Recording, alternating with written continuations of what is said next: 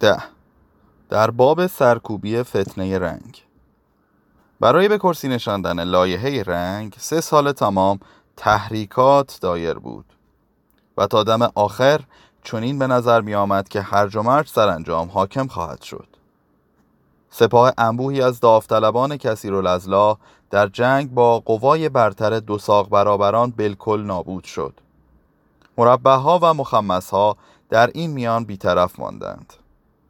بدتر که از میان زبده ترین دایره ها برخی قربانی خشم همسرانشان شدند در بسیاری خاندان های اشرافی زنان لبریز از خشم سیاسی به قصد منصرف کردن شوهران از مخالفت با لایحه رنگ با اصرارهای مکرر به سطوحشان می آوردند. و بعضی چون از اصرار ترفی نمی بستند به کشتار دست می زدند و شوهر و فرزندان بیگناهشان را قتل عام می کردند و خود در کشاکش کشتار هلاک می شدند. به شهادت اسناد موجود در آن سه ساله آشوب دست کم 23 دایره در نفاقهای خانگی جان باختند. خطر به راستی بزرگ بود. به نظر می آمد که کاهنان بین تسلیم و انهدام یکی را باید انتخاب کنند. اما ناگهان جریان حوادث تماما برگشت. علت این تغییر یکی از آن حوادث نامتعارف بود که سیاستگران نباید هرگز از آن قافل شوند. سهل است باید اغلب در انتظارشان باشند و شاید گاهی هم خود آنها را باعث شوند چون نیروی ناشی از چنین حوادثی در عین نامعقولی و بیتناسبی با عواطف عام سازگاری دارد.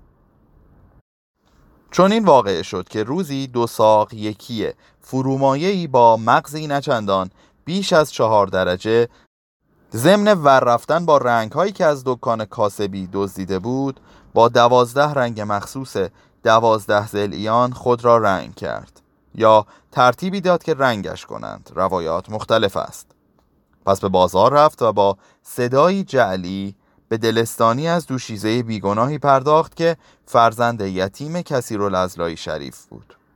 دو ساق یکی که پیش از آن به قصد فریفتن دختر کوشش های بی حاصل بسیار کرده بود حالا به کمک ترفندی چند در پی چند اتفاق مساعد که شرح آنها مطلب را به درازا خواهد کشاند و نیز بر اثر حماقت بی حد و بی احتیاطی بی جای بستگان عروس به دامادی رسید.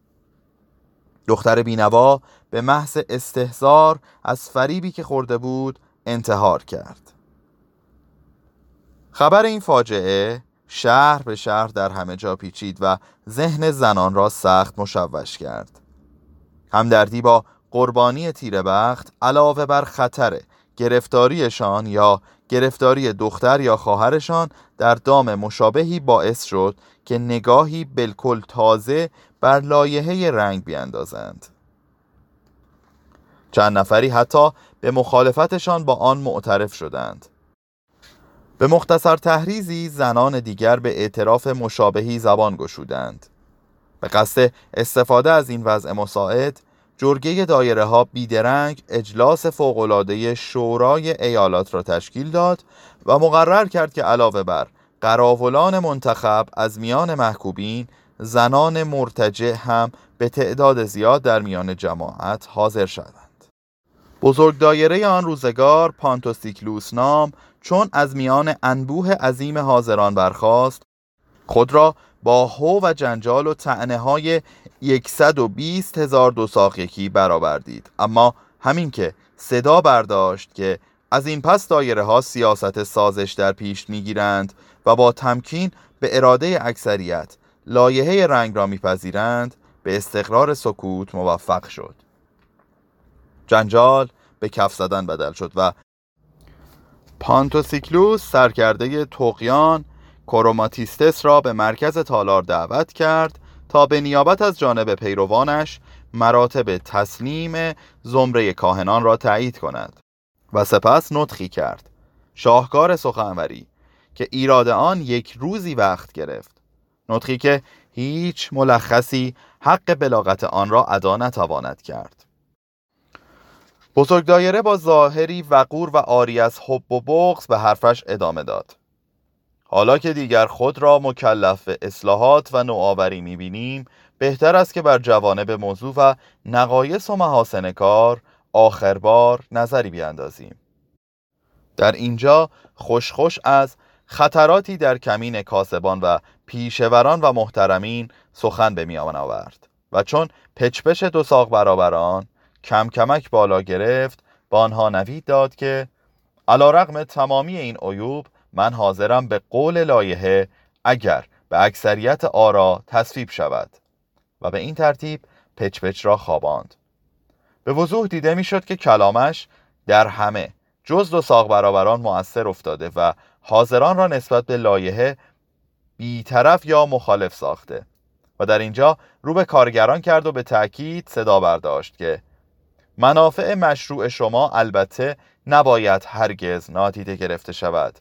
اگر طالب این لایحه اید خودتان باید عواقب محتوم آن را بسنجید. بسیاری از شما دیر یا زود به قشر مسلس های منتظم راه پیدا می کنید و بسیاری طبعا خواهان مزایایی برای فرزندانتان هستید که خودتان هرگز از آن نصیبی نخواهید داشت. این هدف مقدس والا را باید دیگر قربانی کنید. با اختیار رنگ هیچ تشخصی دیگر در میان نخواهد ماند. انتظام از انتظامی دیگر تمییز داده نخواهد شد. تنزل در جای تکامل خواهد نشست. چند نسل که بگذرد کارگران به رتبه سربازان یا حتی به سطح محکومین سقوط خواهند کرد.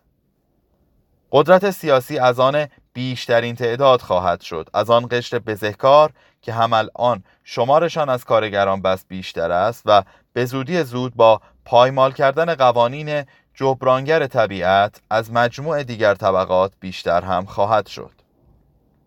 زمزمه آرام حاکی از تصدیق در میان صفوف صنعتگران پیچید. کروماتیستس حراسان خواست قدم پیش گذارد و به آنها چیزی بگوید که خود را در میان قراولان محصور یافت و مجبور به سکوت شد. در آن حال بزرگ دایره با لحن آتشین نسوان را به آخرین خطاب مخاطب ساخت. اگر این لایحه بگذرد اطمینان به هیچ ازدواجی دیگر وجود نخواهد داشت و شرافت هیچ زنی دیگر محفوظ نخواهد ماند. نیرنگ و دروغ و درویی به تمامی خاندانها سرایت خواهد کرد. سعادت خانگی به روز قانون اساسی خواهد افتاد و شتابان در تباهی خواهد نشست. و در اینجا فریاد زد پس بهتر است که پیش از آن مرگ بیاید. به شنیدن این شعار که از پیش به عنوان علامت تعیین شده بود جمعی از محکومین دو ساق یکی بر کروماتیستس بینوا یورش برده سوراخ سوراخش کردند.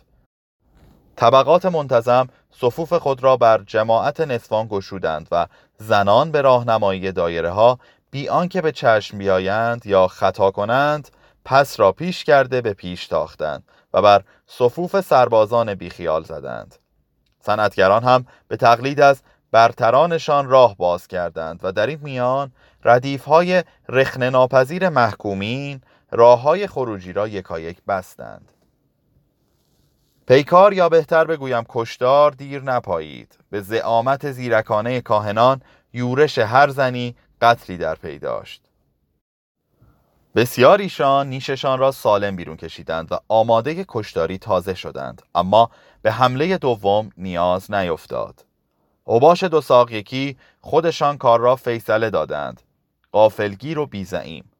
در حالی که دشمن نامرئی از پیش رو برایشان تاخته و جماعت محکومین از پس پشت راه فرارشان را مسدود کرده بود. حضور ذهنشان را به عادت دیرین یک سره از دست دادند و خروش خیانت برداشتند و همین کارشان را یک سره کرد. حالا دیگر هر دو ساق برابری یکایی که هم قطارانش را دشمن خود میپنداشت نیم ساعت بعد از آن جماعت انبوه حتی یک تن زنده نبود و تکه پاره های هزار تن از افراد قشر بزهکار که به گوشه های هم از پا در آمده بودند بر نصرت نظم گواهی می‌داد.